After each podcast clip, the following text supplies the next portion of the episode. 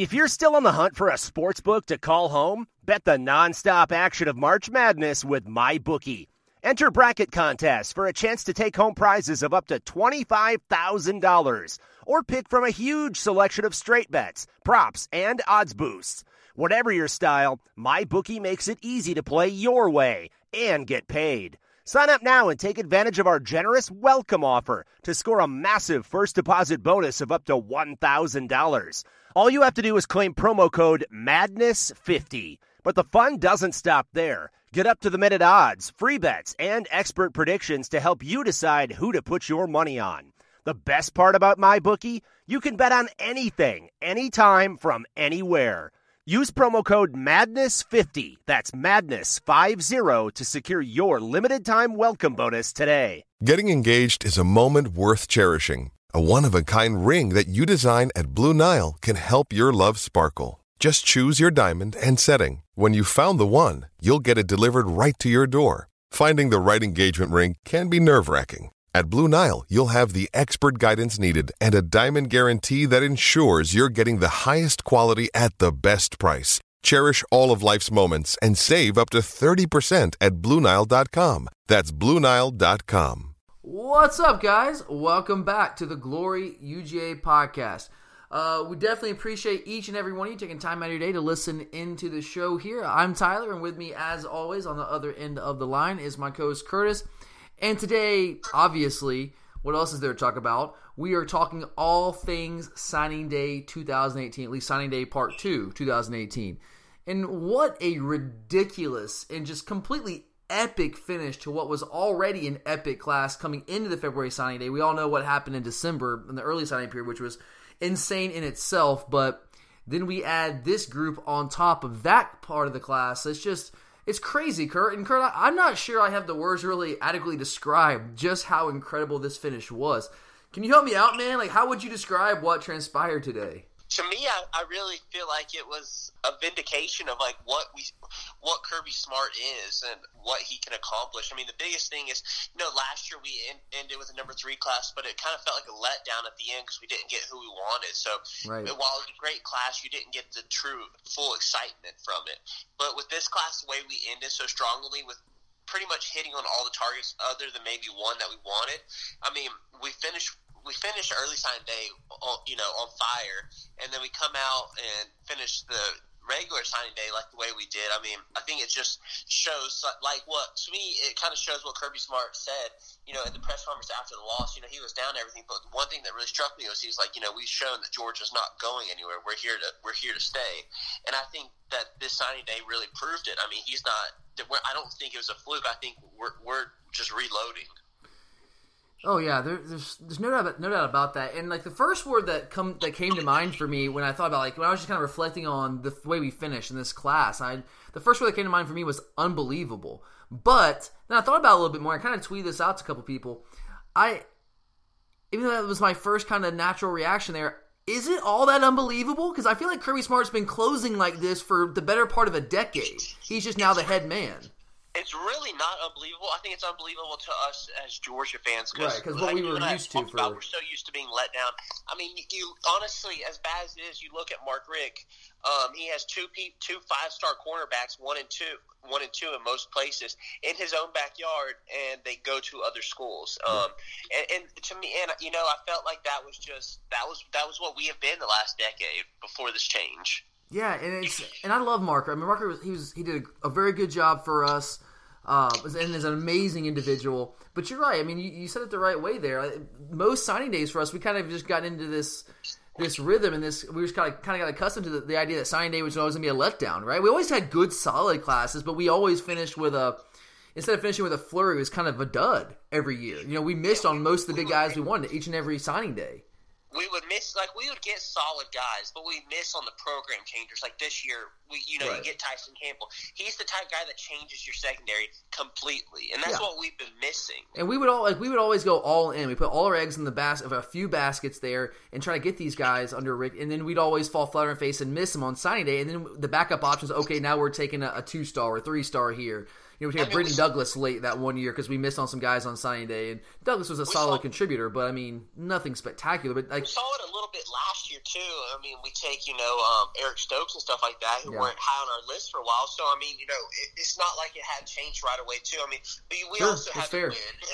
When we when we go out there and win, and we show these guys, um, you know, that's the one thing I really. that I noticed with all of our recruits is they, you know, they say the way Kirby presents everything, that we actually go out and do it. And I yeah. think that us actually showing them what we can do and how you can actually use them, because we're starting to get the players that we want for our system and being able to implement what we really want to do, it it, stri- it strikes the chord with these recruits this much more because they find they actually understand and can see, you know, see a visual representation of what we want to do with them. I think you're absolutely spot on there. And we'll get uh, even further into this recruiting conversation here momentarily. We'll be right back with it. Just want to, uh, before we get any deeper, just want to make sure we remind all of you guys out there uh, that you can follow us on Twitter at Glory underscore U G A. Appreciate everyone that, that interacts with us. And if you, if you haven't followed us and, and haven't quite bitten the bullet and, and, and shared your thoughts with us, no worries there. We we love the interaction. We promise we won't bite your head off. Uh, we love the the input, and we definitely respect everyone's opinion. So feel free, don't be shy. Let us know what you think about this cycle, this class, and then the future of Georgia football, basketball, maybe even too. I don't know if there is a future there. We'll see. Uh, and also want to make sure everyone knows where to find us. You can find us, of course, on dog sports radio dot com. You download the Dog Sports Radio app straight to your smartphone. That'll be the easiest way to get to us. Some of you guys I know prefer iTunes and SoundCloud. You can definitely get to us there. And the Stitcher and TuneIn apps as well. And if you get a chance, I know time is precious, but if you get a chance, it would be awesome if you could rate and review the show, especially on iTunes. Uh, it definitely helps us as we continue to try to grow the show, uh, spread the word. We really appreciate that. I know a lot of you have already done that, and we are very grateful for that. But if you haven't, if you get a chance, that would definitely be awesome, and we would appreciate it. But uh, all right, Kurt, now, now let's get back into the good stuff here. And uh, let's just kind of reset here from the, where we were at the beginning of the show. We, we kind of talked about how this felt, and you know, kind of how you described this. I mean, and again, what a finish. Uh, Davis and Walthout were already committed, but there were at least uh, some rumors out there uh, regarding Walthout's status, and we didn't know like, if he was going to exactly, I don't know, make the score, and, and apparently those turned out to be unfounded, at least it seems that way as of right now. We'll see a couple days here, but uh, then we land Tyson Campbell Uh, out of American Heritage in Miami, giving us the seventh five-star, according to the two forty-seven composite. You know, if you look at rivals, they got us at eight five-stars, but I, I go to the two forty-seven composite because it's an average of all the, the major recruiting platforms out there and all those services. So according to the two forty-seven composite, we got seven five-stars with Campbell making being the seventh. Uh, he was number twelve national in the two forty-seven composite. Uh, and then, so we get him, which is huge. You mentioned that, correct? That's a huge, huge get for us. Then, we're not done. We flip another top one hundred prospect in Otis Reese from Michigan. Then we flip Quay Walker, who I am way high. I'm way, I mean, I'm I'm incredibly high on this guy. Um, and he was actually, I know he wasn't quite a five-star, but according to the two forty-seven composite, Quay Walker was the second highest rated four-star uh, at number thirty-one in the country. So he basically missed out on being a five-star by two spots. So he's he's a borderline five-star prospect. So we flip him from Bama, and then he publicly burns Tennessee by throwing that Tennessee hat across the room after initially putting it on. Uh, that put us at twenty-five, which was supposed to be the new hard cap this year, but somehow we find a way to also add six foot five wide receiver from Texas, a uh, four-star, and Tommy Bush, potentially down the road, could replace a guy like Javon Williams being that big target on the outside. So, what I mean, seriously, what a finish. But, Kurt, I want to take you back to, to May, June, July two thousand seventeen. We did this a little bit after the uh, uh, early signing period, but I want to take you back to that one more time here. During the summer months of two thousand seventeen, our class did not look like this, did it? No, not at all. It did not. And people were freaking out about it. I mean, we got questions for every mailbag show we did, every single one of them. We got questions about, oh my God, what's happening with this recruiting class? Are we, you know, should we be worried? Should we be concerned? Is this class ever going to start picking up? It got to the point where we kept getting that same question over and over. We just stopped answering because we'd answered it with every mailbag show. So it's like, okay, we don't want to be redundant here. But that was the general consensus out there. It's like, what what's going on? Like, We had a we had a subpar first year in a Kirby Smart. It looks like the shine's kind of worn off. Like, is is this kind of what we're going to expect going forward? Is it going to be a short tenure for Kirby? Is he going to be able to get this train on the tracks? We we didn't know at that time, and and I, I can't seriously say I didn't have some doubts in my mind. I was trying to you know wait it out because I felt the season itself would be a, a really key point. But I can't sit here and say there were, there were no concerns on my part. I absolutely there were.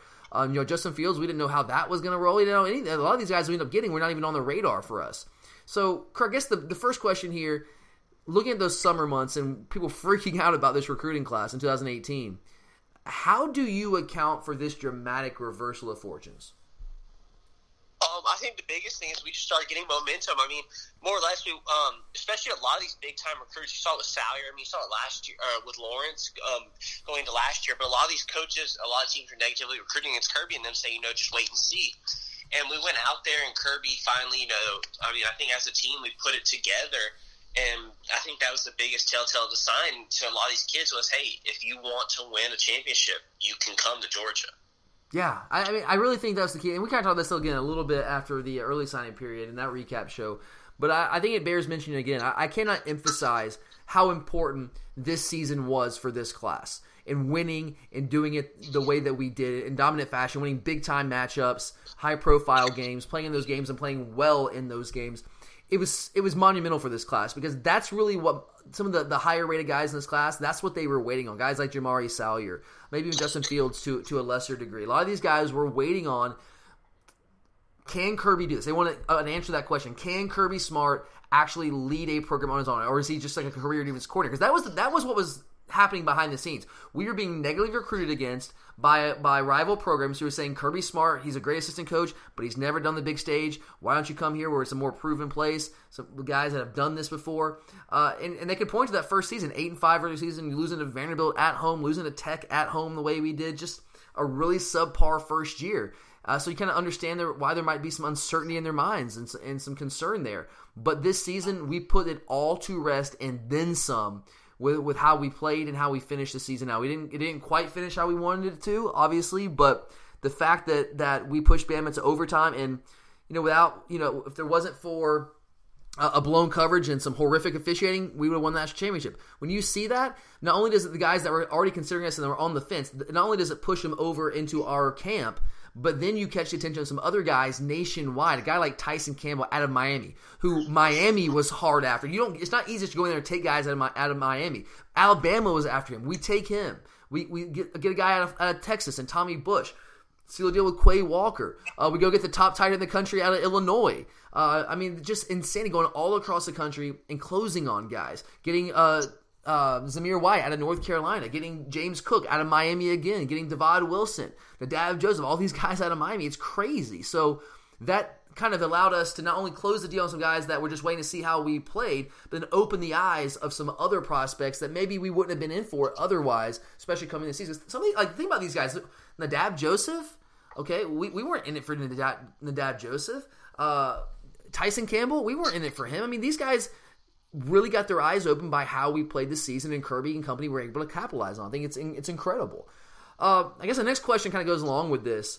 With the way this recruiting cycle kind of played out, with the ups and downs, the ebbs and flows of this recruiting cycle, and kind of the unique way it played out, did it teach you anything? Did you learn anything after going through this cycle about the recruiting business and how this is going to work under Kirby Smart for the next couple of years? Not really, because, I mean, I was one of these proponents that kept telling everyone just to calm down and let Kirby do his thing. I mean, he was well, he was the top recruiter, top recruiter for almost a decade when, at Bama. It's not like he just didn't know how to recruit or anything. I think, I mean, a lot of these people, a lot of the fans out there were just, you know, the sky is falling when one thing didn't go our way.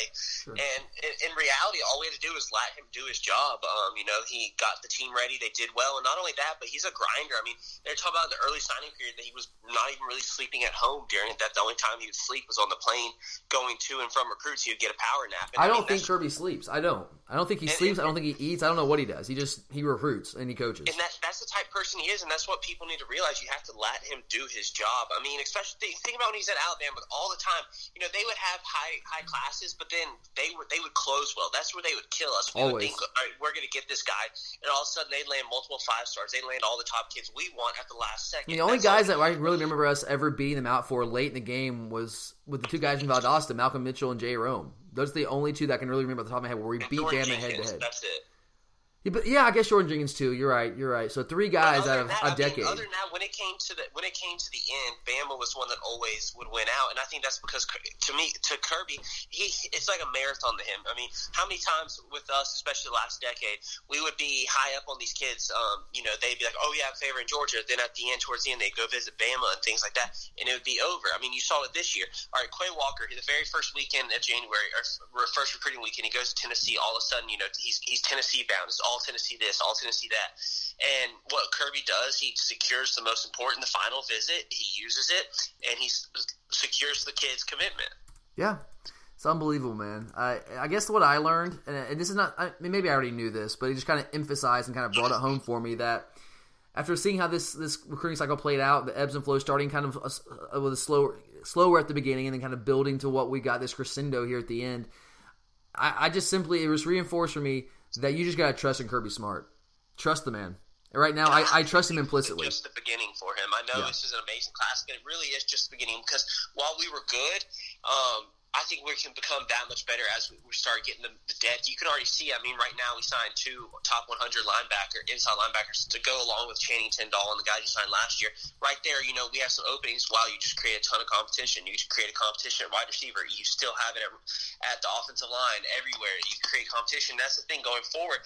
The more he does that, the better we are going to be as a team. And once you get over that hump, and then you, once you finally knock off Bama and you finally knock off the top dogs, then all of a sudden you are the top one.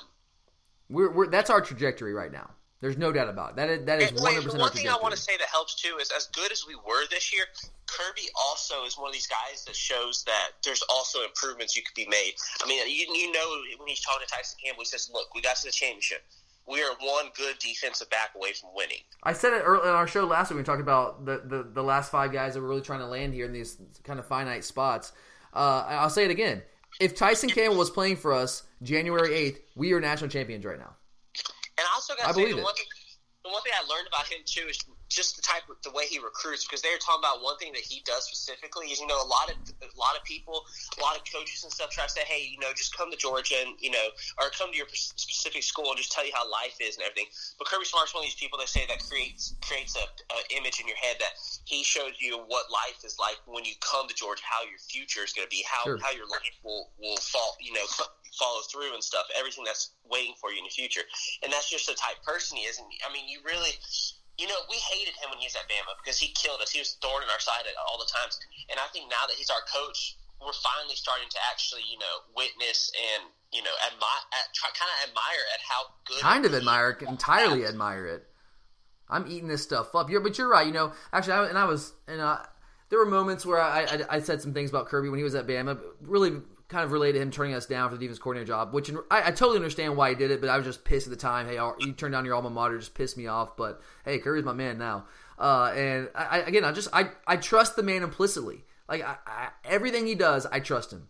It, so yeah, he's got a plan to everything. I mean, you, you, you don't realize it at the time, but everything he does, there's a reason.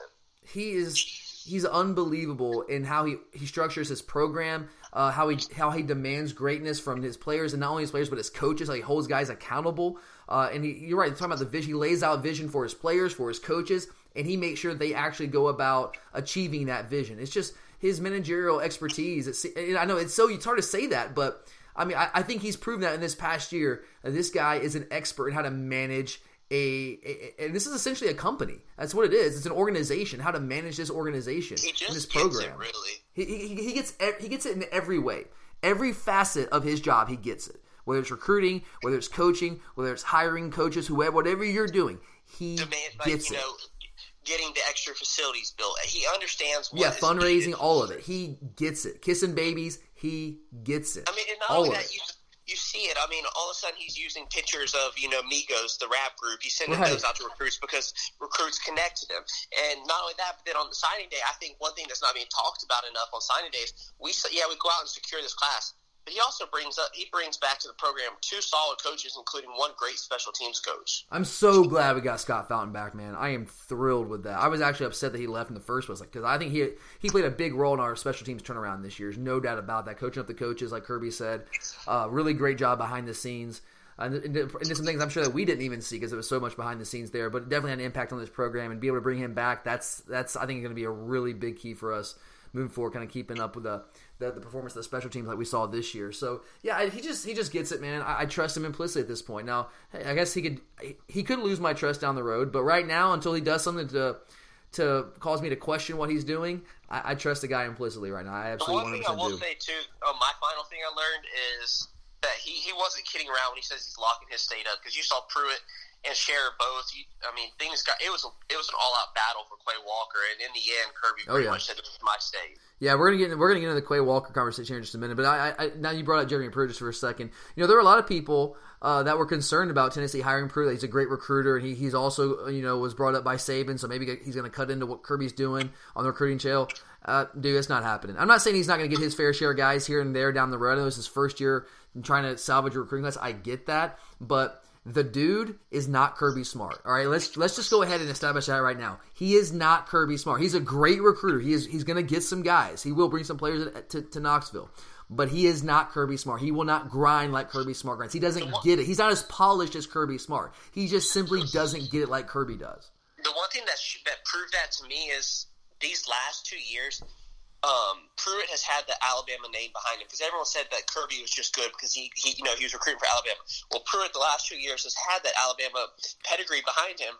Well, well Kirby, Kirby was because he's recruiting for Alabama, but Kirby's the, him and Saban are the two that made Alabama Alabama. Well, and, and that's what I'm saying. I mean, Pruitt, you know, then all of a sudden, well, you can say, all right, well, they Pruitt built that program. Yeah, he, he, you know, you sit there and say, well, Pruitt's got the Alabama name behind him, but Kirby was still whooping his butt on the recruiting trail. Yes, he was he was benefiting off of what Kirby and Saban built.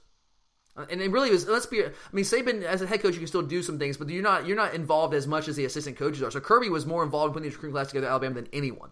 Than yeah, anyone. You're seeing Saban now having to take on more. Of a yeah, you think that's coincidental? Now that a couple of years of Kirby Smart's been gone, Alabama is now not the number one recruiting class, and they a pretty precipitous fall this year from number one to barely in the top ten. I was going to say, I don't even think they finished in the top five. I've, no, they didn't. I've got it right. As of right now, I've got to pull it. According to two forty-seven Composite, Alabama is number seven in the country. And Which is biggest, great, but that's the thing is that's what we used to finish as, right? This is the beginning, and we'll see if it continues on. But this is a reversal of fortunes. We used to be the team that would finish in the fringe top ten, and Bama was always cleaning up at number one. We were close, but not not really that close. And now, at least for one year, those fortunes have been reversed. The key is, can we continue this trend? The thing that killed me was, or I don't know, I mean, I'm not trying to hate on it, but you see that Saban's over there having the, you know, they made a big deal of him, you know, how cool he is, he's dancing at a recruit's house with some music and stuff. Okay. But when when would Saban ever actually have to go out and do that for a three-star? Never. I thought Never. That was the biggest thing, you know. Yeah. I, I, that's the, that's the irony of it. That's what I'm saying. At first I thought, man, oh, that's a five-star. You know, he's trying to be the cool guy. Then you look closer, you're like, this no. is a three-star. Like, he's actually yep. having to work for that. Yep, absolutely, one hundred percent. It's it's it is at least for one year a reversal of fortune. So you just got to see but if we can continue building on this. I mean, for the, for a lot of these people, you also see that we're we're already number one in twenty nineteen, and we and, and we still have a lot of guys. I'll, I'll say that I know. Okay, I love the guys that we signed right now, and they're and we got some beast. But uh, yeah, Nolan Nolan Smith Nolan Smith might be the best prospect we'll ever sign, besides maybe Herschel Walker. Like that guy as a prospect is insane. Like well, he's, he's crazy. Say, I think, I think Jade Hazelwood, Hazelwood is ridiculous. Hazelwood is, is A J Green-esque. So you got yeah, those I mean, two guys already, and then you got Dominic Blaylock. We got Ryan. I always have trouble saying his name, but R- Ryland Good, however you say his name today, out of Kennesaw Mountain. And uh, you got the yeah, linebacker. I forget his name. Yeah, J T Bertram. You got him. Yeah. Uh, so I mean, you're, you're more than likely going to get Tresman Marshall. And, and it looks like Owen Popo is a very real possibility. Which for years, like Owen Popo wasn't paying us any attention. Then Kirby gets on board. All of a sudden, now we lead for Popo. And I also think the biggest thing, too, is we know or we're seeing how good of a recruiter is Kirby is, but I think one thing that goes undervalued is how much he's coached up these guys. Roquan was good, but when Kirby got here and got yeah. him into his system with Schumann and all these people, a lot of these kids took off. I mean, you see Isaiah Wynn. Wynn was, I mean, Wynn was starting. Wynn might be a first-round pick, which is That's insanity. Coming into this season, would you have ever in your wildest dreams guessed that? A first-round no, pick. I would have said he'd be lucky to get drafted. You I mean, if I would have told you that, you would have laughed me out off the show. I would have laughed at you, and I think that's the biggest thing is you see how well he's coached up these players that he can go and say, look, these kids were good. And hire coaches to also help coach them up. Hire the right guys. You yeah, don't have a Will Friend anymore coaching the offensive line. I mean, yeah, you heard it with Cade Mays. Cade Mays said, um, you know, he he might have given Tennessee another chance, but when he saw that they hired Will Friend and they looked at the resume of him compared to Pittman, he said there was no question. Yeah, I mean, it's it's absurd what we're doing right now. Uh And God, I just I want to win one of these, man. I want I, it's it's great to win the recruiting national championship. That's fantastic. And, but we gotta win. We gotta win one of these natties. We gotta win one of these. Yeah, Kirby in his press conference said, you know, I would trade this number one uh, ranking for one that uh, for the college football playoffs at the end of the season, number one. Yeah, I mean, and talking about some of the coaches he put in place here, because, I mean, Kirby's doing a fantastic job, and there's no doubt about it. It's not just him, though. He, yeah. A big part of this is, like I said, him hiring the right guys. But if you look at the two forty-seven Composite twenty eighteen recruiter rankings, they rank, they rank the recruiters based on the guys that they that they sign. And, again, it's it, it's tough to do because, you know, multiple guys – guys are being recruited by multiple coaches. You usually have like a lead coach, so but it's hard to kind of measure that. But still, they do their best with it. And Del McGee uh, finished number one this year. Sam Pittman came in at number four. Glenn Schumann came in at number nine. So we've got three of the top ten, according to two forty-seven Composite, recruiters in the country on Kirby Smart staff. And you also have James Coley, who's not getting enough attention because Absolutely. I feel like if, without him, we don't get Nadab or Tyson. And him and well, one of those things is is, is Coley, Coley and Mel Tucker spent so much time this year in South Florida because that's where Coley's he's got ties in South Florida. Yeah, Coley, and it paid I mean, Coley off. Helps McGee land or helps uh, Dell land uh, Cook because South Florida. Yeah, hundred percent. I mean, Coley comes in the top twenty. He landed number nineteen in the recruiting rankings, uh, and I think his value might be a little undervalued there. Uh, but still, so we got four guys in the top twenty, three in the top ten. So they, those guys deserve a ton of credit because they're the ones beating the trail, you know, week in and week out. Kirby can only spend so much time at high schools and with prospects, and be on the phone with them and all that stuff, which he is uh, all the time. But it, in terms of those guys going out and visiting schools, visiting these players, these are the guys that are pounding the pavement, and they did a heck of a job, and they deserve a ton of credit. But again, you got to also mentioned that Kirby brought these guys in. He evaluated – he doesn't just evaluate players. He does a great job of evaluating coaches and coaching talent, which is a key part of this, and it's an underrated aspect of this.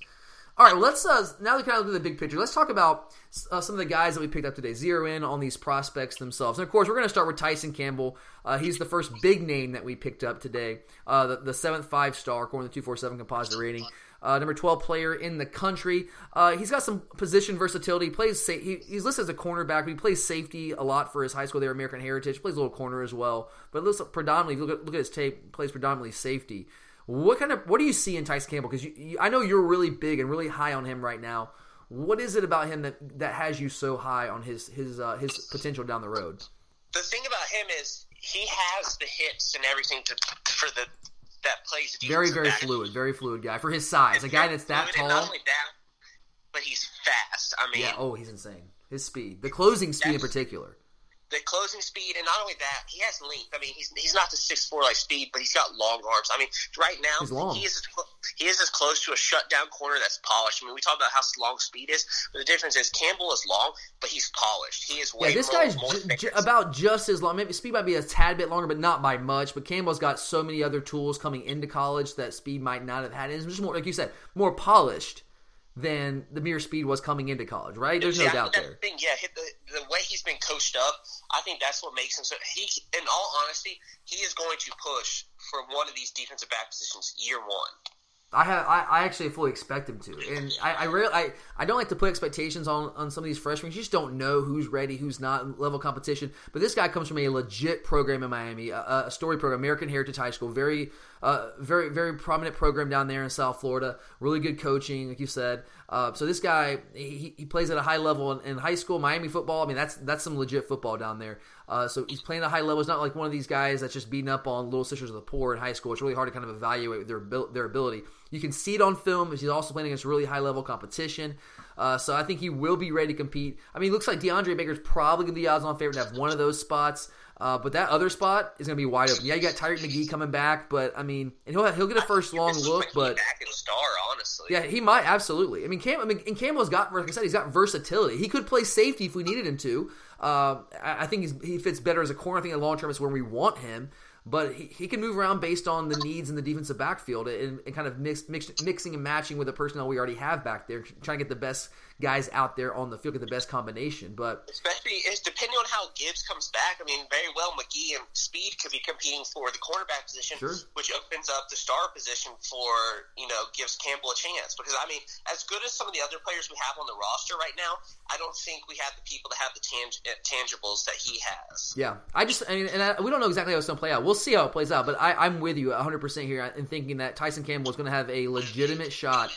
And I fully expect him to compete for one of those spots in the secondary. And I, he might not start right away, but he's, this guy's going to play. I, I would be stunned if he doesn't play. I mean, he, there's, there's no red shirt about him. He's going yeah, to get I'd beat. be stunned if he doesn't play, unless there's like an injury or something. But non-injury situation, I'd be stunned if he does not play a, a good fair amount at least. And and I, I, I, I'm not going to say I would be stunned if he doesn't start because you just can't, it's hard to predict that as a freshman. But this guy, I really feel like he's going to play some. I really do. With, with the holes that we have there uh, and, and just what he can do with his versatility and playing different positions in the defensive backfield, I think this guy's got a legit shot to play some serious downs for us next year. Uh, he's also got great ball skills too. Is another thing that's that's un- underrated. His, he's not he's one of those guys. He's not a Deion Sanders type that's afraid to hit. He will he'll he'll mix it up. He will hit people, uh, which is something that you, that you got to do at this level. There, there's no doubt about it. So huge pickup for us. Filled a massive hole because I mean, as as much experience as we had in the secondary last year, we just weren't overly talented there. We, we we just weren't, all right? And I love those guys. I do. I love Dom Sanders, and and, I, and Malcolm Parrish is a great guy. And we, we've talked about his his shortcomings all year. Tyreek McGee played well at times, but we did not. We don't. Ha- we ne- we didn't have anyone even remotely as talented as Tyson Campbell, right? Is that fair to say? Yeah, that's not even close. And, and you can say Richie LeCount, but he didn't play a ton, uh, and he's he's got the, that level of talent, but uh, he didn't play a ton like you know Sanders and Parrish and those guys. Uh, all right, next guy that we picked up is a guy we weren't sure uh, that, that we were going to get. You know, he's committed to Michigan for a while, for a long time, uh, and we weren't sure he was going to be a take. You know, if you get Quay Walker, you're going to take Reese and Walker. You're not sure. Now, you and I were both on record last week saying that ideally we would take them both. You make room for both these guys. But I didn't know if that was going to be reality or not. But it, it turns out that we do land Otis Reese out of Lee County uh, here in the state of Georgia. Uh, what do you see in, in, in Otis Reese? What kind of prospect is this guy? Does he deserve the um, ranking, a top one hundred ranking that he has? Yeah, to me, the thing about Reese is it doesn't matter where you play him. The fact is he's a mauler. In my opinion, he's he's he's your enforcer. Anywhere you go yeah. or wherever he plays, he's going to deliver the deliver the big hit. And I think that's the thing about him. He's never going to be – if you play him in the defensive backfield or whatever, he's never going to be afraid to hit you. And the one thing I think I could see him doing where I think he could be dangerous is if he was put on a little bit of weight, moved to the inside, I think he'd be deadly on third down passes situations covering anybody. Where do you see him playing? Because that's the question. Because right, he's played D B his entire high school career essentially, but he's already pushing two hundred ten, two hundred fifteen pounds possibly even. So you I imagine in a weight tra- in a weightlifting program in college, he's going to put on some weight, and he might be he might outgrow being a D B. So like I don't know, where do you see this guy playing long term? I think they'll try to start him at the star position to bring him along, depending on how quickly he bulks up. I mean, if he comes in at two forty or something around that, then they have to start him at the inside line. Inside linebacker, but if he keeps his weight down while they try start trying to bulk him up, they may put him at star, at star or something to get reps to work on. You know, um, honestly, just coming up and attacking in the, the uh, run situation yeah. and coverages to also just work on your coverages. So by the time that he does move into maybe an inside linebacker role, that he's used to playing closer to the line of scrimmage. Yeah, I, I just I don't know. He, he's I don't know where he fits right now. He's he's kind of a tweener. He's listed at six four, two oh six. Now, if you look at it, I think he's a little heavier than two oh six right now. Uh, I don't I don't know how recent those measurements are. I'd put him more around two ten, two fifteen somewhere right now. But right now, he, he does have the size. If he stayed where he is, he could definitely play safety, and he could definitely one hundred percent play star. He'd be an enforcer at the star position, and he kind of does that a lot when it, when he, in high school for Lee County, what he did. He, he was basically a box safety. That's what he was. He played in the box. Uh, he wasn't out there covering guys deep down the field, you know, and, and you know the deep half of the field. That's not what he was doing. He was playing down the box, almost like an extra linebacker. And, and you're right, he absolutely brings the lumber. He arrives with bad intentions. I mean, this guy just saws people in half. Uh, not always the the, the the the best form in his tackling. That's just kind of he has a tendency to kind of just lay shoulders into people, but he hits you so hard. At least at the high school level, those guys go flying. And we'll see if that can continue at the at the, at the collegiate level. I don't know about that, but I mean, there, it's feasible that he could put on twenty pounds by the time next season rolls around and be two twenty-five, two thirty. And that's, I don't know, is, is that size too big to, to be covering guys in the star, at star and potentially at safety? Um, it just depends on how, you know, I mean, you can see people can still have their speed. Yeah. It just depends on how he keeps his speed. I mean, but at the same time, a guy like Landon he, Collins is the big safety. Yeah, you know, a guy like that. So I don't know. You're right. It, it's it hard. Depends if he could, I mean, at the same time, you got to figure out if, if he puts his weight on, can he get off the blocks as a linebacker? I think the biggest thing is, like you said, he doesn't have a defined position right away. He can play multiple places. But the thing was, I think overall he's a prospect that you just couldn't pass up because he. You gotta take him. You gotta take him. You got yeah. You gotta take him. He he He has great athleticism, and he has all the tools. So you've got to take a guy, especially an in-state guy like this, with his athletic, yeah, so athletic I mean, ability. I think you, you can teach him to play sure. different positions. Well, you, it's one of these guys you get you get him on the roster, you get him on, you get him into Athens, and you figure out where you're playing. You figure out what, what they're best at. Because uh, we don't, because we don't know. Coaches don't exactly know. They might have. A, I'm sure they have a plan, but they don't really know exactly how his body's going to grow. We don't know. That's hard to predict. So I could see him playing inside linebacker, safety, star. I, I think long term, he's going to play inside linebacker. I think that's where he's going to be kind of slotted. I, I just I don't see him sticking at the weight he's at right now, and it's hard for me to imagine him not, you know, getting in the college weight program and the nutrition program. It's hard for me to imagine not seeing this guy at two twenty-five plus. And if he's at that weight, I, I I see him moving more towards inside linebacker. But we'll have to see how his body grows. I will say, I mean, let me ask you this: if if indeed he does play inside linebacker, we we don't know. But if he does end up playing inside linebacker in the ro- down the road, that's where we kind of have plans for him. How confident are you in him playing that position? Because that's that's that would definitely be a, a, a new position for him. Um, I have confidence. I think our guys can coach him up. I mean, you saw with Alec Ogletree, you know, works himself into a first-round draft pick. Um, and I also think, I think um, with Schumann and Kirby, I think Schumann's actually – the one thing I think that's undervalued about him is how well of a teacher he is. I mean, you heard it yeah. – um, one of the big things that you heard people talk about when we first hired him, all the people from Alabama, this is Reggie Ragland, one of the things talked about how, you know, when they were younger, they struggled understanding the Alabama offense.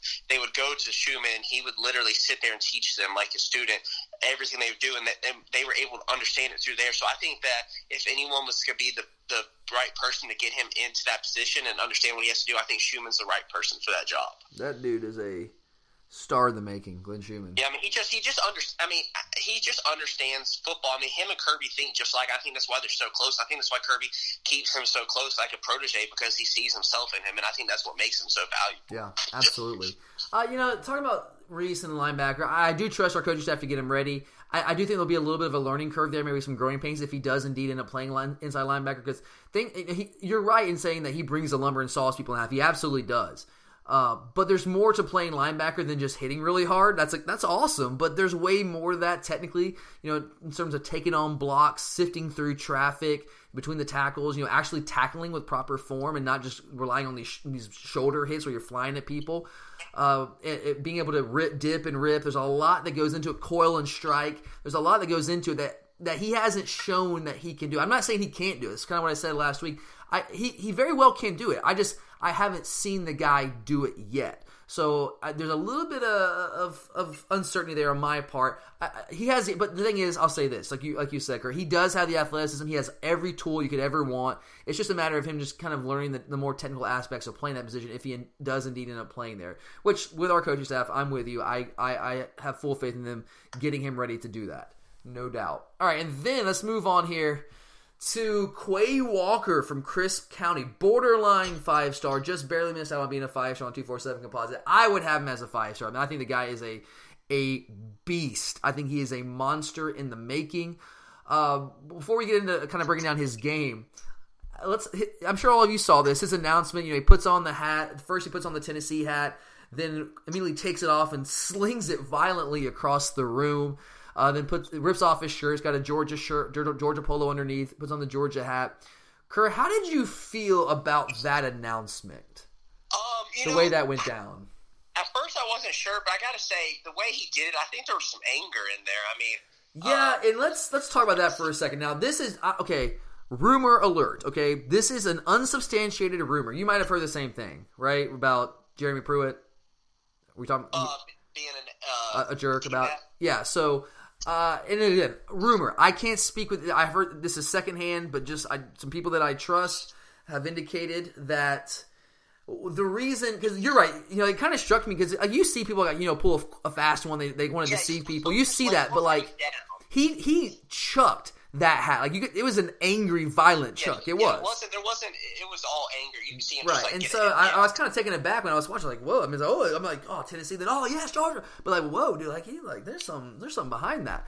And and again, just a rumor. Don't don't take my word for it here. But uh, what I have heard about this situation is that uh, allegedly, when he called Jeremy Pruitt to inform him of his decision that he was going to be coming to Georgia, taking his talents to Athens, that Pruitt hung up on him. Is that what you heard? Yeah. Yeah, and, and, or some, and something to that effect. Now, it, pretty much, pretty much much that it, either way, it just seems like the fact of the matter was that Pruitt that Pruitt didn't take it well. He was a jerk about it. Whether he hung up on him or said something to him, it just seems like Pruitt didn't take it well and didn't take it professionally. Which, huh? If Jeremy Pruitt not act professional, like, huh? It's, it's a rumor, but the thing the it just of the fits. Matter, it, it fits the, the what we know about Jeremy Pruitt being a hothead. It's what's being said about him, and that's been the knock on him, is how, how much of a hothead he is. I mean, he gets run out of Florida State, essentially. Uh, no one was, no one really missed him when he ran out of Florida State, and we were happy to take him, but no one really missed him at Florida State if you would have talked to those guys. And when, when Kirby came on board, there's a reason that he didn't stick around, all right? And, and this, so this kind of fits that, right?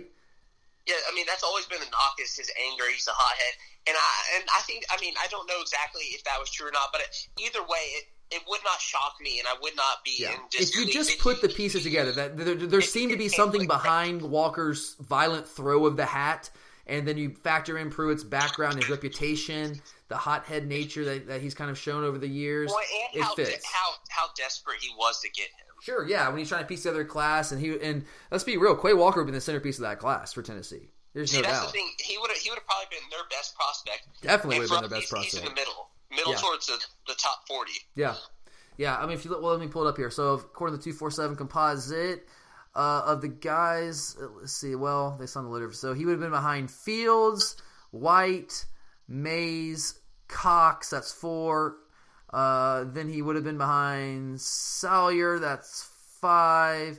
Campbell. That's six. Anderson. That's seven. So, he was our eighth rate, eighth highest ranked prospect in this class, according to the two forty-seven composite, where he would have been Tennessee's clear number one player in this class. So it, it, it all kind of fits there. So I guess that I understand why he did that. If that if that's true, I will say, however, I don't like the look. Um, I really don't. I, I I don't like the whole. In general, I don't like the whole "look at me" stuff. Like I don't really like the the, the announcements like that. I understand they want their moment, and I get that. Let's give the, give it to those guys. But in general, like when you try to like.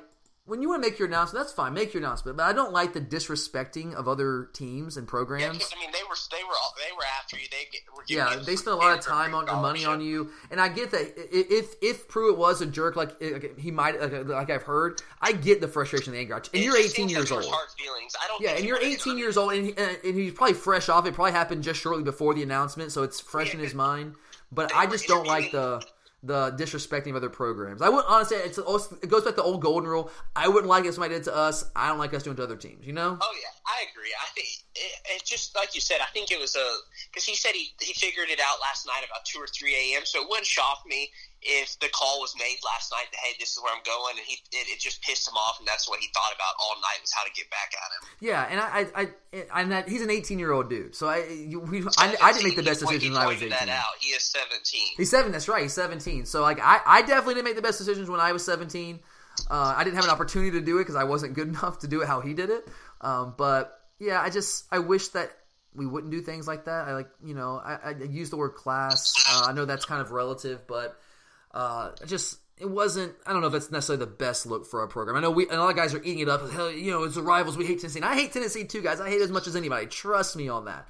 But one, I don't like the disrespect. I gotta say, if, if, it, if it was any fan base to do it to, they definitely deserve it with the way they, they acted after the Nick Chubb injury and the Cade Mays. I mean, if anyone deserved it, it was. Oh, them. There were Tennessee fans on message boards and on Twitter saying they hoped he tore every knee, every ligament in his knee. I'm like, dude, just and that's the it's like we saw from the, the frats at Tennessee when when we came back to play Tennessee this year. It's like, dude, just y'all are straight trash. Just I'm sorry, not every Tennessee fan, but a lot of them are. Let's just be real. Um, All right, and so before we get into, again, one more question about Quay before we get into his his, his skill set here. His recruitment was, in my opinion, kind of a microcosm of the of our two thousand eighteen cycle as a whole. You know what I mean? Like, because kind of like we talked about how the two thousand eighteen cycle was kind of up and down, there were ebbs and flows. I kind of feel like Quay Walker, his his individual recruitment was that way for us, where we were in it, we were out of it, we were, you know, we, we were. He, he was really high on us at first, and we were completely out of it. And like there were rumors that we, we, there was no way Quay Walker was going to be in this class, especially after what happened with Markevious Bryant, Big Cat Bryant going to Auburn. And then all of a sudden, you know, this fall, late in the fall, we get back into it with him, and then of course we end up landing him. So I kind of see it as a microcosm of this recruiting cycle as a whole for us. But how do you explain how we were able to end up flipping Walker from Alabama, holding off Tennessee in their late push, and ultimately landing him? How did this happen? I gotta say, I think that the the thing is, you just it's it's a grind. I mean, it doesn't happen overnight. You got to stay on these but kids. It, it, that, didn't it kind of seem like a, a, for a time there, like we were completely out of it. He like wasn't even considering us. So how did we get back in the picture? Well, I think the biggest thing is I think it was a mutual, it was a decision we made, because he said, like, you know, at the signing day last year, a couple weeks after that, you know, he kind of eliminated us, but he said he hadn't heard from us in a while, and I think that was more of a decision Kirby made because of who was the coach at the yeah, time. Yeah, do you think any of this had to do with there's some remnants left over from how the recruitment of Markevious Big Cat Bryant went down last year and ended up going to Auburn, and maybe there were some insinuations that maybe his coach was kind of pushing him, maybe not, maybe to Auburn, just at least not to Georgia. Do you buy into yeah, that? I think there were some. I do. I think there were some hard feelings, because if there wasn't, then why all of a sudden did we jump back on Quay's? You know, jump back, go, go so hard after Quay when their coach leaves. I do think, and maybe it was their coach, maybe it wasn't. I do think there were some influences trying to push him away from Georgia for a while that were at that school, and then once those, and so it's, it's just too coincidental. Like when those influences were there, then uh, we basically stopped recruiting that school and stopped recruiting Quay, more or less. As he even said, like Georgia, he hadn't heard from Georgia in a while. So I think we were, I think our coaching staff was kind of rubbed the wrong way with some of the stuff that went down behind the scenes. I'm not saying he got paid or anything, but with Bryant, just the way he kind of got pushed, maybe potentially somewhere else. Uh, people in his ears, right? There's some people in his ears, some some influencers there, uh, and so I think that kind of rubbed Kirby the wrong way, kind of how that went down. So I think he kind of pulled back uh, from Quay there for a while, because he was just kind of he felt burned by how that situation went down. But then also maybe those influences and those those word those guys, people speaking into the ears of Quay Walker, uh, maybe they weren't at the school anymore. Uh, weren't around, so Kirby kind of reopened the, you know, he kind of looked at the big picture and said, okay, now I'm going to get back in it with this, kind of open the door back for us there. And when you don't have some influence kind of working against you, huh, it's funny how that starts to work again, right? Well, yeah, I mean, if you hear it to it, when you find out what went on recruiting, I find it interesting that uh, Jeremy Pruitt supposedly contacted that ex-coach trying to get him to, you know, get back. And yeah, that was, and, and I can't confirm that happened. That was that was another rumor flying around. Maybe it's true, maybe it's not, but I I, I heard that one as well um, from per, some pretty reputable sources. Um, but I, I can't confirm that firsthand. But I did hear that. So, I mean, and that's, uh, again, sounds like something Pruitt would probably do, being desperate down the stretch. Uh, so I don't know. I, I'm just how it went down. I you know I, I honestly I didn't. This is the one guy I wasn't sure we would get. I thought Tennessee would probably end up landing him. I really did. I thought it'd be close. Uh, did it worry you at all that during his official visit last weekend, Kirby left during like during like around seven o'clock that night and went to go visit Otis Reese and go watch his uh, his senior night basketball game? Did that kind of worry you at all? It would have if it hadn't been if it had been a Friday, but the way they set it up, they said that um, he even said that Saturday he spent most of the time with his host and Tyler Clark, people like that. So I think it would have worried me more if it had been a Friday when Kirby right. really does make the impact and takes yeah. him out for dinner Saturday. He doesn't really spend as much time with him, so I think that's what made me feel yeah. a little bit more. There were a lot of people that were kind of wringing their hands over that, like, oh my god, you know, the sign, obviously that Kirby's going to see uh, Otis Reese while while Quay Walker's on an official visit. That's that's. telltale sign that we're not getting Walker. And I, and I said maybe, but not necessarily, because I think you have to understand how recruiting visits, how official visits work. It's not like the, the head coach spends forty-eight hours straight with these guys. That's just not how it works. Most of the day, on, especially the evening on Saturday, these guys are hanging out with with hosts, right? They're going downtown, they're going to parties, that kind of thing, getting the experience of Athens. They're not with the coach. They're not, he's not holding his hand the entire time. So just because he went to visit Reese, I didn't necessarily think that threw us out of the equation. It was kind of like, huh, all right, well, I wonder what this means, but It, I don't think it necessarily means, or meant, obviously didn't mean that we uh, did not feel good about our chances with Quay Walker there. All right, let's talk about Quay, the prospect. What kind of play, what do you see in him that makes this guy? Because I think he's a, I think he should be a five star. According to two forty-seven, he's a borderline five star. He just barely missed out. What gives him that high ranking? Um, honestly, I think it's his versatility. You see, um, you heard it if you listened to uh, his interview. Um, specifically, he gave someone at Rivals an interview. And he talked about, you know, he said that um, at Georgia he's going to, you know, first and second down he's going to play inside linebacker or on the inside, and third yeah. down he can move to the outside, and that's really what he is. I mean, he's these type of guy, he's the type of guy that's so versatile, so quick at what he can do. Um, he he's allowed you to possibly in a third down situation move to the outside. He's the type of guy because he played outside linebacker most of the time for Crisp County. Yeah, and see, the, what he does, he's the type of guy that, especially in a true passing situation where you see teams will pull one of your big D linemen, move either an outside linebacker or someone to one of the D N positions, and move maybe like you saw sometimes where we move one of our D Bs into the other linebacker position. He gives us the versatility where he's still big enough and fast enough that he can move to the line on third down situations and get pressure. Yeah, I, I, then I think he's another guy. You talked about the versatility of a guy like like Campbell, but Quay Walker has that versatility, that positional versatility as a linebacker. He, he can play inside, which I think is where he'll play long term, like you said, first and second down. But he does have the pass rushing ability to rush uh, off the edge on third down and be a, a, another guy to get more speed. It's great when you can get you can have a guy that's that quick and, and fast and can cover and also rush the passer. It gives you so much versatility in what you can do defensively. I mean, I can imagine Mel Tucker just licking his chops for what he can do with a guy like Quay Walker. But uh, he has played a lot of outside linebacker, has played inside as well. Um, he, he has all, like I said, that Otis Reese has all the tools to be a really good inside linebacker. Athletically, he absolutely does. But here's the thing with Quay Walker. This is why I'm a little higher on Walker than I am Reese. Walker has all the tools like Reese has, but he also has the instincts and experience at that position. So it's more of a, a natural fit for him. I think he'll, he'll be, there's not as much of a learning curve for Walker. I don't, I don't see there being as much of one for him. Uh, he does a great job doing what linebackers do, striking blockers, getting his hands on them first, then disengaging, very instinctive. Uh, Reeds plays well. Uh, he's crazy. At, at six four, two thirty-five already, there's no work concern about him putting on enough weight to play inside, inside linebacker. This guy's going to play linebacker. And he's crazy athletic at that size already. I mean, he is a true uh, prototypical Alabama-style linebacker. And Reuben Foster, Rolando McClain, those type guys, right? Yeah. I mean, he is already, he is that type of guy. And and that's uh, one of the feature spots like Roquan was this year for us of this Kirby Smart, you know, Mel Tucker, Alabama, former oh, Nick Saban, whatever defense you want to call it. So I am very high on Quay Walker. I mean, this guy, I think he's another guy that's going to compete for playing time year one. I really do. Uh, I know you've got, uh, hopefully, it looks like Nature is going to be coming back and you can stay out of trouble. But that other spot, is, I know we got some guys that played some this year, Ramani Rice and Jawan Taylor. I know we got Nate McBride on campus and Channing Tindall's coming in. Uh, I think Walker's going to definitely be in the mix for that. I think Tindall and Walker will be in the mix. I don't know if they'll win the job or, or be starting right away, but man, uh, you can't count this guy out. He's he's that good. He's that talented.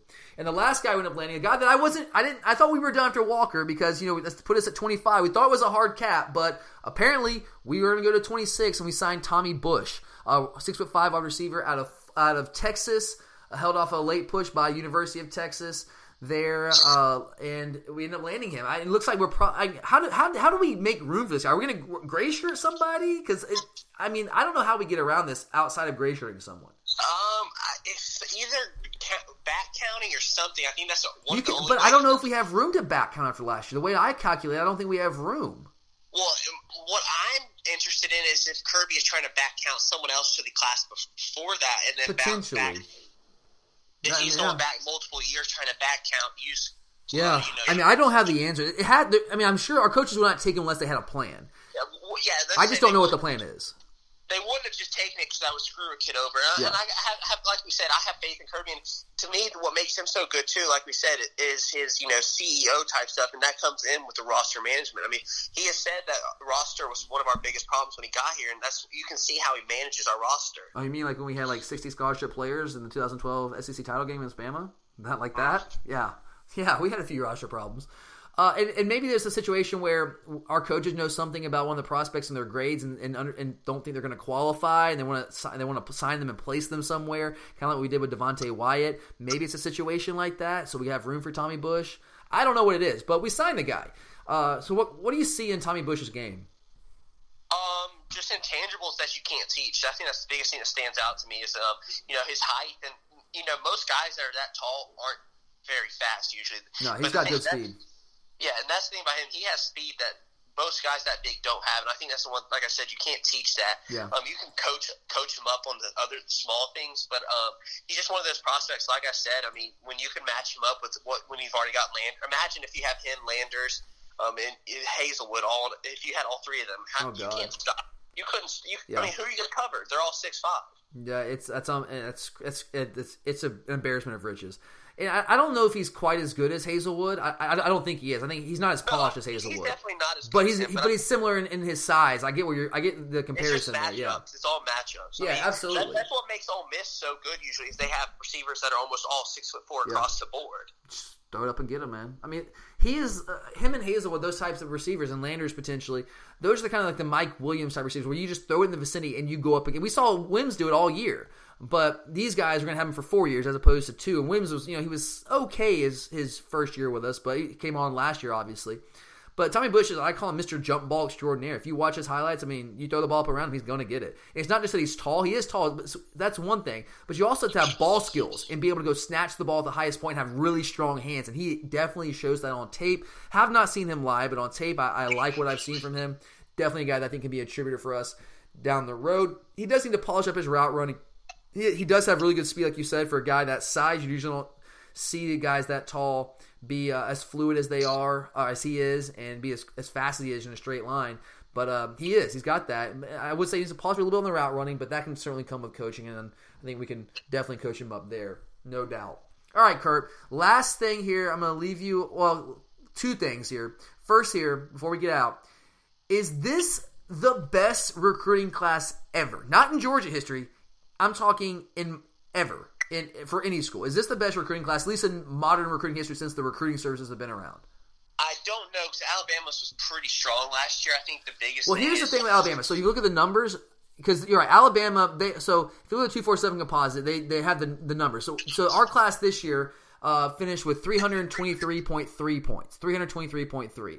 Alabama last year finished with three twenty-three point eight, but they also signed twenty-nine guys. We only signed twenty-six. If you look at uh, the number of five stars, Bama had six five stars last year. We had seven this year. The average uh, rating of our recruit this year was ninety-four point two. That was the average ranking, which is ridiculous. Alabama last year, with that epic class, their average rating for those twenty-nine recruits was ninety-three point seven six. So basically, that the class was better than ours by total score because they signed three more guys. But if you look at by the average rating of each recruit, our class is better. I think there's a legitimate argument to be. Could, can we at least make a legitimate argument this is the best class ever? Yeah, I think you can make an argument. I think the argument that's also got to be made is while the numbers and everything are so great, well, I think what also makes this class so great for us is it addressed every issue every, we needed. Yeah, why, we got some. We got a good receiver that we needed. D B, check mark. Offensive line, check mark, check mark, check mark. I mean, are you, elite yeah, quarterback, you, check mark. You lose Roquan, you create uh, competition. I mean, yeah, it's I mean it's crazy. And, you know, I, I I don't know if we we got we got some bodies at defensive line.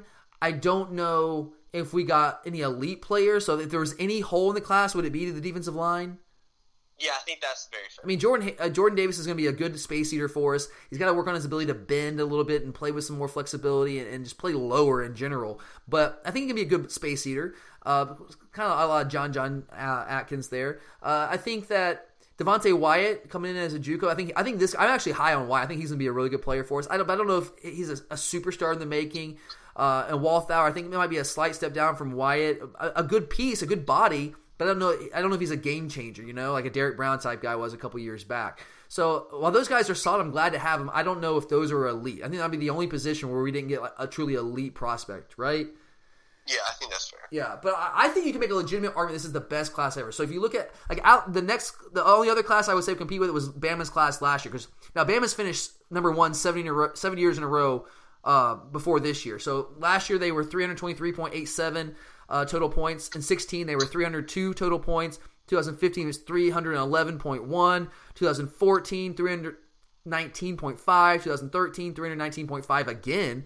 Uh, and I double-checked that. I promise it's not a typo. Uh, in twenty twelve, it was three thirteen point one. And then in twenty eleven, two ninety-eight point five. So this is at least better than six of the seven classes Bama has. And I, I think you can make an argument it was better than Uh, Alabama's number one class last year because we signed three less players and equal the average rating. And the average rating of, of our players in this class is higher than any year that Bama finished number one over the last seven years. So in the modern recruiting era with, with all these recruiting services, I think you can make a legitimate argument, at least on paper, that this is the best recruiting class ever. Now, we'll have to see down the road. The, the true measure is four or five years down the road, right? Yeah. Then you see how these guys play out. But I think you can make a legitimate argument there. Uh, only guy we missed out on was Rick Sandage. Are you too upset about that? Because we both had him like, in our ideal final five spots. We both had him in there. Are you okay with missing out on him? You crying about that? Yeah, I mean, I'm okay with it. I mean, in the, in the, you had to be realistic. We were, we did, our coach did an incredible job just to put us in the position we were in. Yeah, a lot of people are upset with with uh, Trey Scott for not really signing an elite guy in this class, but you know he got in here late, um, or at least not from the very beginning. Uh, after signing day last year, and to put us in uh, South Carolina had a huge lead to put us in a position where we made him think, and South Carolina had to send every single coach on their staff to to his last in-home visit this past weekend Trey Scott did some work making making South Carolina sweat like that, right? Yeah. Absolutely. So, I mean, Sanders is a good player, and, you know, and good for him. Have fun over there in, in Cockville. That's fine. Uh, but uh, and, and this is not sour grapes. I said this a week and a half ago when we did our, our, our signing day kind of preview show. I think Sanders is going to be a good player. I'm just not sure he's going to be an elite defensive lineman. I don't think he screams game-changing player. I think he screams a good player. I just don't know if he's a, a Derrick Brown type prospect, a Montrevious Adams type guy. I don't see that uh, from him. Maybe. We'll see. Uh, but I, mean, I would have liked it. I'm sure I would have taken him, but I, I'm I'm totally I'm, I'm totally fine with the guys. I mean, I, I, Quay Walker and Tyson Campbell for me really were the two big ones, and I'm really glad we got Otis Reese. He was a he was right there as well, uh, and we needed a receiver and Tommy Bush. So I'll, I'll take that, no problem. Um, last thing here, Kurt, we'll get out of here on this. What does this number one class for us? What does it mean moving forward? Is it just something to celebrate here, and we don't know how much it means, or does this actually mean something moving forward here? Um, I, like I said earlier, I think it shows that we're not going anywhere. I think that uh, Georgia's here to stay, and I think that, um, I, in all honesty, I think that Kirby Smart's finally woken the sleeping giant that Georgia is when it comes yeah. to recruiting. Yeah, you, I don't think you can say – you can't say we're a sleeping giant anymore, can you? No, I think he's finally awoken and shown yeah. what Wide we're awake. actually capable of. Yeah. God, I mean, this was our potential for – like, it's incredible to see us finally reaching our potential on the field. And almost, almost getting to the pinnacle, well, so close, we, and on the recruiting did, front. We did so well this year with so many, while still having so many deficiencies across the board. And we answered, and that's the thing, we answered that, and while we still, and we have a lot of players returning. Yeah. It's just, it's, yeah, we do, absolutely. We hear the, the, the narrative, oh, Georgia, you know, they're losing thirty-three, thirty-four seniors. Oh, my God. It's like, oh, my God, we're fine. Trust me, we'll yeah, be fine. I think, I think I sat down and counted. I think maybe t- at most ten of them were contributors. I mean, offensively, I think I counted five when you lose Wynn, the two running backs, and Wims. Um, yeah. Yeah, and then Off- defensively, offensively, that, oh, and Payne. I put Payne. Payne in there. Well, but I mean, but Payne, like, how much did he even play last year? We shouldn't well, use full backs. But yeah, he, yeah, okay, he was a contributor. He was a contributor. That, sure. I mean, realistically, that's all you lose, and then you're still. But then you're returning Andrew Thomas, Ben Cleveland, all these people. I mean, and then you're going to add these people like uh, Isaiah Wilson and the Cade Mays that you bring in in this class, the Tommy Bushes, uh, the, these people that you replace them with. I mean, like we said, you look at the defensive backfield. You know, you lose Sanders, you lose Parrish, people that played for us a long time, but have, honestly don't have the talent of the people we're replacing them with. Yeah. Absolutely. So I, mean, I I do think he, like you say, we've the, we're not a sleeping giant any longer. The giant is fully awake. Uh, it's incredible to see us kind of actually reaching our potential. Like we always thought we had so much potential uh, as a recruiting power, as a superpower on the field as well. And here we are finally kind of reaching that, starting to reach that uh, on, on both sides of the equation. So it's just incredible to see. Uh, I also think that this is kind of a, a signal that we're just we're widening the gap even more with the S E C East. You know, you saw the gap this year. It was pretty wide, was it not? Yeah. I mean, clearly it was. But then the fact that we finished number one this year, with potentially, you can make a legitimate argument this was the number, the best recruiting class in the history of recruiting classes in the modern era. And then you got Florida finishing fourteenth, in, which is okay, whatever. South Carolina finishing nineteenth, Tennessee finishing twentieth. Uh, so we're clearly widening the gap even more between us and the rest of the S E C East. And then if you look at the S E C as a whole, we signed seven five-stars according to this two forty-seven composite. The rest of the S E C combined signed three. We we signed more than twice as many as the rest of the S E C combined. That's that's that's absurd. It's it, it is preposterous, is what it is. Like it's it truly is like almost unbelievable. How is that true? But it is. So, and, and let's be real. How as good of a coach as Nick Saban is, the root of his success is, is recruiting, is it not? Yeah. He built that dynasty by having better players. Now Nick Saban's a good game day coach, but do, do they really outcoach any other staff on game day that often? They don't. I, in my opinion, my, in my it's, it's based. They had better players, and they and they demanded the most out of those players. And you see that with us now. We're getting better players, and Kirby demands that he has the accountability. Uh, and I, I think we have some great coaches on staff too. So I, I think this just means we're widening the gap uh, even more between us and the S E C East. I think we're going to be a legitimate contender for the playoffs each and every year for the next coming years. And I, I said this coming into last year, and no one wanted to listen to me, but I think now it's it's kind of we're kind of bearing fruit here. I, we're on the, the precipice of a dog dynasty. Now, we could have started the dynasty this year if we won the national title. And, and I thought we were a year ahead of schedule. I didn't expect us to do what we did this year. I thought, I thought we were going to have a good year, a bounce-back year, but not to the level we did. But if we keep recruiting like this and we show no signs of slowing down in twenty nineteen, it, we we are in the precipice of a dynasty here, and I, I know that's a, that, that's kind of maybe getting a little ahead of myself, and that's a dangerous word. So knock on wood right now, which I am, but it, I don't think that's too far fetched. I really don't. I don't. All right, man. You got anything else on the recruiting front here? Nope. All right. Well, guys, that does it for us here today on the Glory U G A podcast. I know it was a little bit of an extended show, but we had a lot to talk about, and this is a, a huge day for our program, obviously. Uh, but we appreciate you listening in. For Curtis, I'm Tyler. Check back with us later this week. We'll have some more basketball talk for you, recap of some of the games. Uh, and as always, go Dogs!